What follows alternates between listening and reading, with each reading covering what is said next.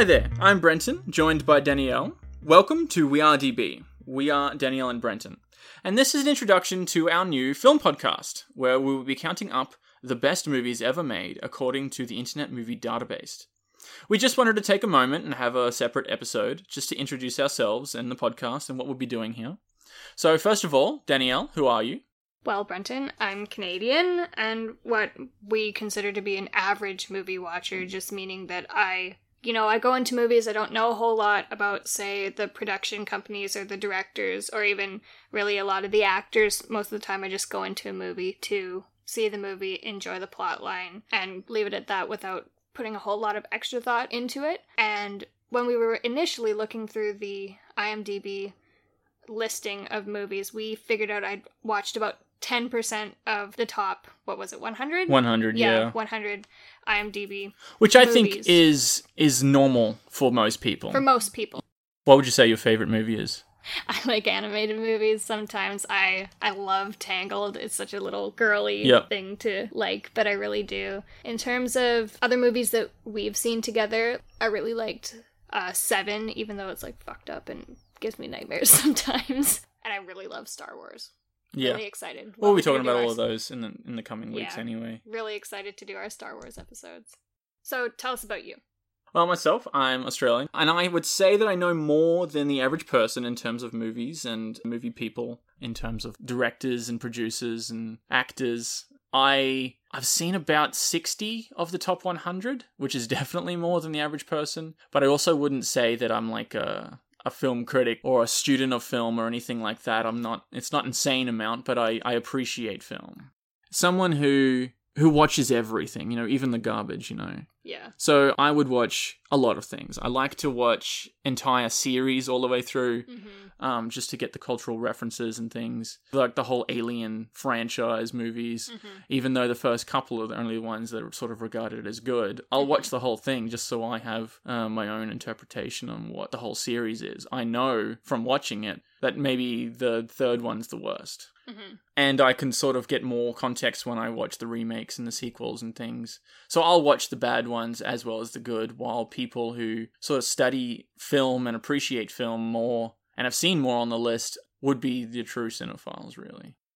basically i'm someone who represents sort of the more average movie watcher you're someone who represents sort of the more knowledgeable group of people in terms of those who appreciate film and understand the difference of film versus movies and have a lot more like draw a lot more out of the behind the scenes sort of little nuances that are given by you know choice of director choice of production company you pull more information that gives you more information Yeah, I do a lot more research into it just for my own curiosity, gotcha uh, particularly into like who's behind the camera, you know, the cinematographers, the who's doing the sound mixing or the composer. Yeah.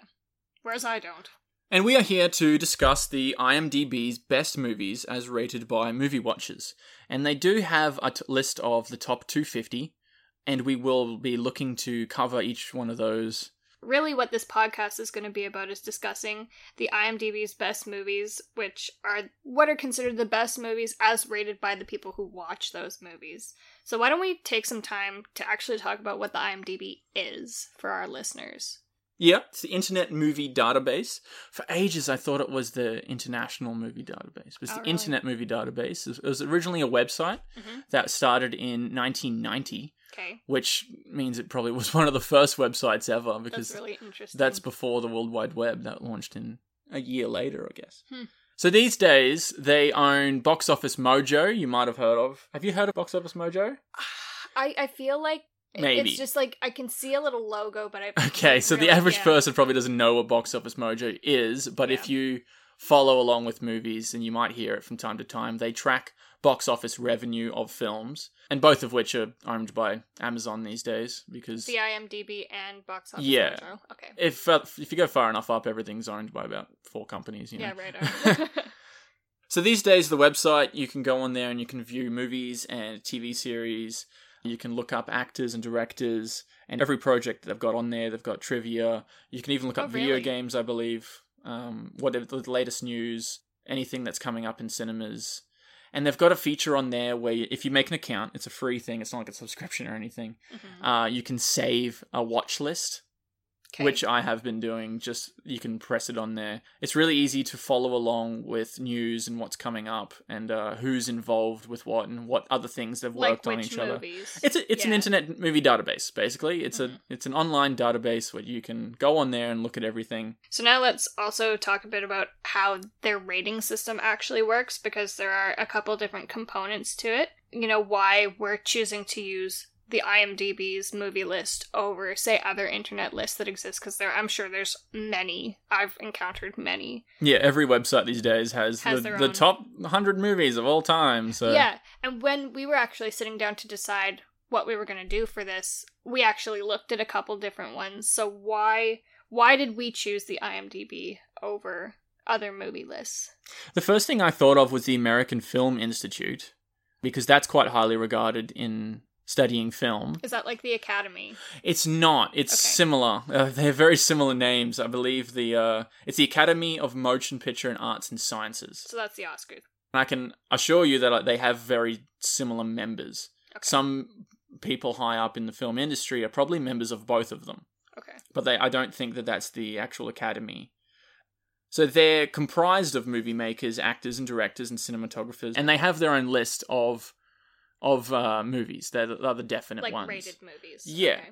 And when we looked into that, and there wasn't much after the year 1970. They're all very old. A lot of things that you've probably never even heard of, let alone seen. So nothing 80s, 90s. There's probably is one or two in the top Okay. 100, sure, Mhm. but uh, it's a it's very old and it's critiqued. You know, these are the definite sort of golden age of cinema. Really, that's what Okay. that their list focuses on. And I didn't think that that would make for a good list at all because everyone would be like, okay, I don't know what that is. Yeah, fair enough. Um, I think their number one was Citizen Kane, maybe, which Interesting. it makes sense. I think it is. That's from like the forties. Um, there's also Rotten Tomatoes, which is also quite a highly regarded in critics. It's it's list of critics, but that's very much a list of what's hot now, what's going on in the box office. The number one movie currently on that list is Black Panther, which came out in 2018, and that beat out things like Wizard of Oz, which is number two, and Citizen Kane, purely because a lot more people have seen it and there's more people reviewing it. So it beat it out more, and there's a lot more on that list again that I haven't really heard of, so it wouldn't make for a good list. Um, and there's there's garbage in there be- Okay. because it's what are people going to see, sort of thing. What Mhm. are the critics reviewing now? And it, it's not good, you know. So that's Mhm. also not a very accurate sort of list as to what the defined uh, Best movies are. yeah, what is the Mhm. best movies? There's plenty of magazines and websites. They're all privately run with journalists, and then they're opinion pieces. Okay. Um, and there's Metacritic. The Metacritic list is um, Metacritic puts together a lot of those reviews together and, and to make a single average. And again, those those take into effect the people who work in the industry, and they take into effect the the critics. Um, while the IMDb is just fans, it's moviegoers, it's anyone who can make an account with them, and you can do a rating out there out of ten.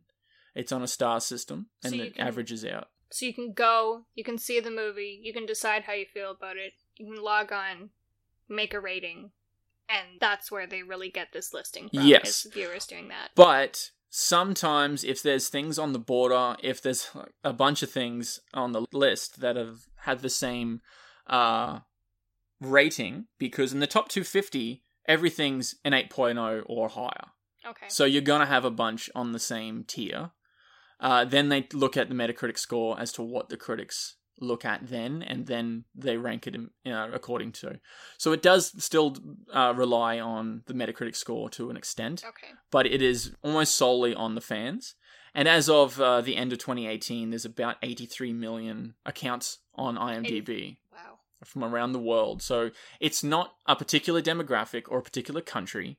It's very averaged throughout the world, really, as to who has the accounts.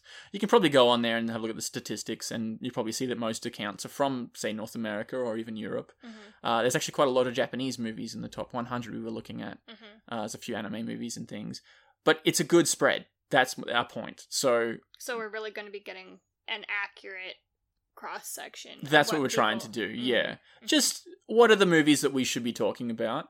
And when we try and make a list of the classic movies that anyone should sort of watch in their lifetime, this is more of the list than, say, the American Film Institute or Rotten Tomatoes. Well, and I thought it was good too when we sat down and looked at it because, you know, as someone who hasn't seen a lot and hasn't seen a lot of classics, I knew You've heard a, of a them. lot of these movies. Yes. Yeah. And you're like, oh yeah. Like even myself, who has seen over half of them, I'm like, oh, I gotta watch that movie, you know? Mhm. So this is mostly for people who, for whatever reason, haven't gotten around to watching classics, like even myself. The top three movies, two of them are Godfather movies. Mhm. I own those on Blu-ray and I still haven't watched them. I've had Yeah, them for you- years. You own them all. don't I you? yeah, I own like a box set and I still haven't gotten around to watching the Godfather movies. And they're very highly regarded. So thank so- God for this podcast. Even myself, Mm. I'm a bit of a culprit for not watching Oh. classic movies. So Mm. that's why we're just trying to discuss things as someone who hasn't seen a lot of movies but is interested in watching more, and someone who has seen a lot of movies but has researched sort of opinions. Mm. So we wanted to go through all of the movies on the list, discussing them, and give kind of an impression or review. Aim to be about 20 to 30 minutes a week. If it's a big one, a heavy one, maybe even like something like Schindler's List, Mhm. where you really need to put the time in and and break it down like Mhm. it's a it's a film and not a movie. Maybe And- it'll be a little bit more. and it's an important film. It too, is. so it deserves it deserves that attention. Other things like that, you may get a little bit of a longer episode with something like Yeah. that. So. It's a ballpark, probably to 20 to 30 minutes. Mm. There is the list on IMDb for the top 250, and that's what's regarded as the IMDb's top 250. Yes. Um, for now, we will be talking, particularly in statistics, in the top 100 as to how many movies are in the top 100 that, that we've seen, or of this particular genre, or this particular director, or something like that. hmm But we'll be definitely open to stretching it past the top 100 uh, as it gets further down the line. So, when I met you Mhm. uh, a few years ago now, you hadn't seen like anything, like things No. that most people have seen. And it was kind of surprising. So, in the last, say, two years, we started to watch through a bunch of things that I'm like, oh, you gotta watch this. And then you gotta watch this. Yeah. So, we watched through all of the Star Wars movies Which were awesome. all of the Lord of I'm the Rings biased, movies, all of the Dark Knight movies, and they're all in the top 30 or so. So we have seen a lot of these movies together in the last two years or so, but we will watch them again hmm as a review. And it's kind of better that way because now you can watch the sequels without having to rewatch the first one because you've already seen the first one. And it's always good to have a bit of extra time in between watching it the first time and then watching it analytically. You have like a year or two in between, which you wouldn't have had if we hadn't already watched a bunch of them. You know, I saw in there, it's like, there's a lot of good movies that have come out maybe recently or that I always thought were really good or you did that didn't even make that top 250 that we were actually really surprised to see didn't make it into even the top 100 or even like the top 150 that we, you know, thought were really good movies and that we wanted to talk about on the podcast still. So we've decided to do Extra episodes. yeah, how how often are we It'll be once a month. So once a month, we're going to do an honorable mentions episode where we choose a movie that we both liked and thought deserved recognition, but isn't actually within IMDb Best Movies. We're starting actually with Arrival, From 2016. which I really liked, and I'm really I really excited. enjoyed it. I did, but it got 7.9, which is still really it's still good. good, yeah. It's still it's a good film, so we're going to discuss that. Uh, but it just wasn't considered good at the time for everyone else uh, to be rated in the top 250. Yeah, so looking forward to doing that one also. Each episode, we're going to do some sort of first impressions and notes that we made before the movie. The episodes are going to be structured kind of similarly through, so we're going to start each one off with, you know, sort of our first impressions of the movie even before we saw it. I mean, this is for ones that we hadn't seen before, and talk about, you know, like what we kind of thought it was going to be about. Did that match up? Did it not? Uh, we're going to have kind of a spoiler free zone where we just discuss things about the movie. And yeah, in try case you haven't to, seen it. Yeah, and try not to give it away. And then obviously we're going to go into the spoiler zone Yeah. afterwards. And some movies are safer than others to listen to Mm. the podcast without watching the movie. Um, but try and make the best judgment because some films, such as Shawshank, you may as well just go watch the movie before you watch Yeah, the podcast because a lot of it is going to be discussing the movie in depth. While other movies like uh, Twelve Angry Men uh, is not really much of a spoiler. You c it doesn't really matter as much. So we might uh, let you know beforehand as to whether or not it's going to be spoiler heavy, and Or not, yeah. yeah, we'll Um, in, clearly indicate those sort of areas. We wanted to talk a little bit too about what the difference is between movies and films. A lot of people use those words interchangeably, and you actually taught me that they're not they're not really interchangeable Not words. necessarily. Yeah, which I thought was an interesting distinction, and it really kind of helped me as someone who hadn't been an avid movie watcher to distinguish kind of not even different genres, but just different types of filmmaking and put certain films into boxes so that I could kind of understand, you know, that plays into, you know, how was this movie made? Why was it made this way? And I remember having this conversation like, do you want to talk about what you actually told The me? example that I gave you was Steven Spielberg because he often does two movies in a single year. He has throughout his career, uh, and most of the time, one's a movie and one's a film. And tell us about what those differences actually are. Well, in 1993, he released Jurassic Park, Mm. which is a crazy story about cloning dinosaurs and then they wreak havoc in a theme park. You know, it's it's a crazy box office movie. Absolutely. And then he released Schindler's List, which is a three and a half hour war epic about the Holocaust. So completely different. Yeah. And although Jurassic Park is a great movie, the way he uses color and, and cinematography and sound and shots in Schindler's List, it's a film. Yeah. It's something where you would study it, you know. I would say, like, based on you know what you kind of told me, I'd say a movie. You go to the theater, you get your popcorn, you go there to be entertained, and you go into a film. It's something artistic. You might go to a film to be educated. You know what I mean? It's Yeah. something. It doesn't have to have the most straightforward plot line because that's not necessarily what's front and center. It could be you know cinematography and things like that more more better use of you know camera angles and and imagery and symbolism things like that There was even uh, last year, uh, Mm. he released two films. spielberg Yes. Mm. One of them was uh, Ready Player One, which is really entertaining. I It was really so quite good. liked it. yeah I, I quite liked it, but it's not a film. no There was there was there's still plot holes in the whole thing, but it's really entertaining to watch. yes While his second movie with Tom Hanks and Meryl Streep, The Post, based on a real story, um, Mm-hmm. it's a lot more in depth drama. I haven't seen the film, but I know that's what he was going for. One's a movie, one's a film, and that's what we're just trying to define.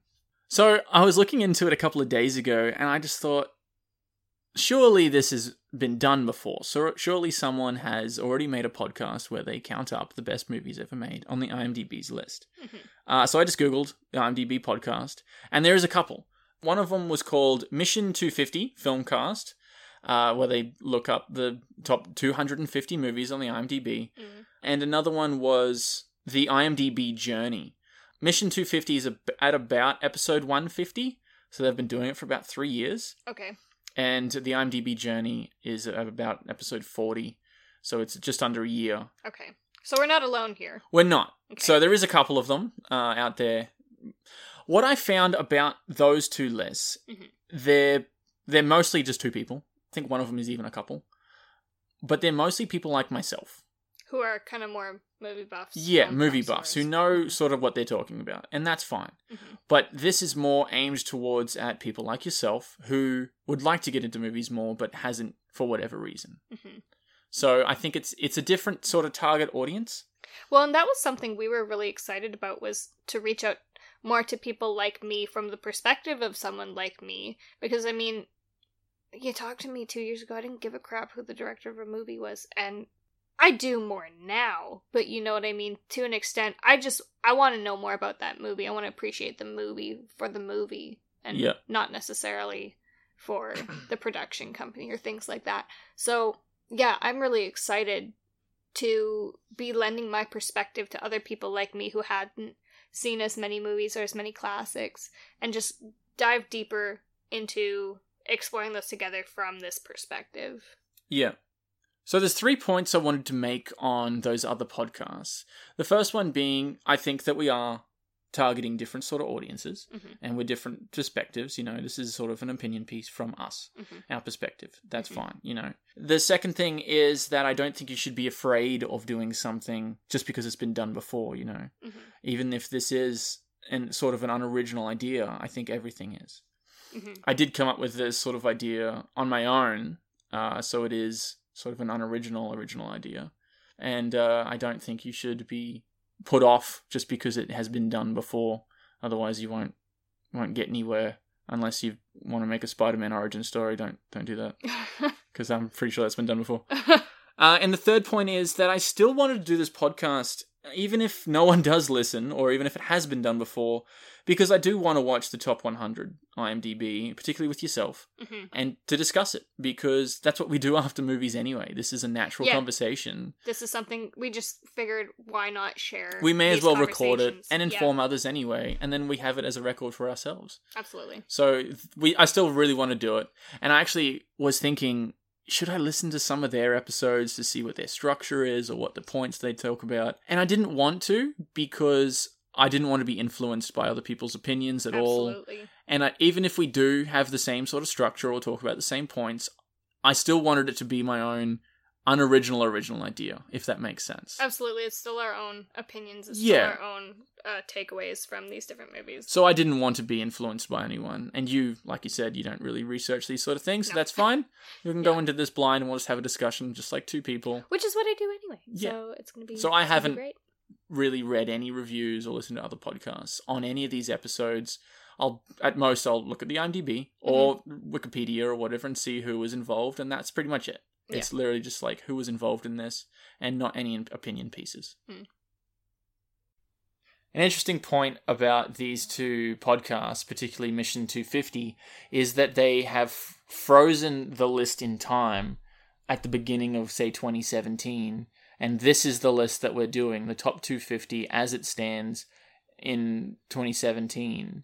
And that's what they're going to be going through. So if the list changes, they're not going to be factoring in those changes, while we would like to factor in those changes. So we're going to be going with the rankings as they stand at the time that we are creating each. Each consecutive episode, not the first episode, which is what they did. Mm-hmm. And the list is subject to change because it changes with their ratings, but it takes time because to jump up one mark, it could take thousands and thousands of ratings to be able to change. So it does change, and you'll see it change over the couple of years.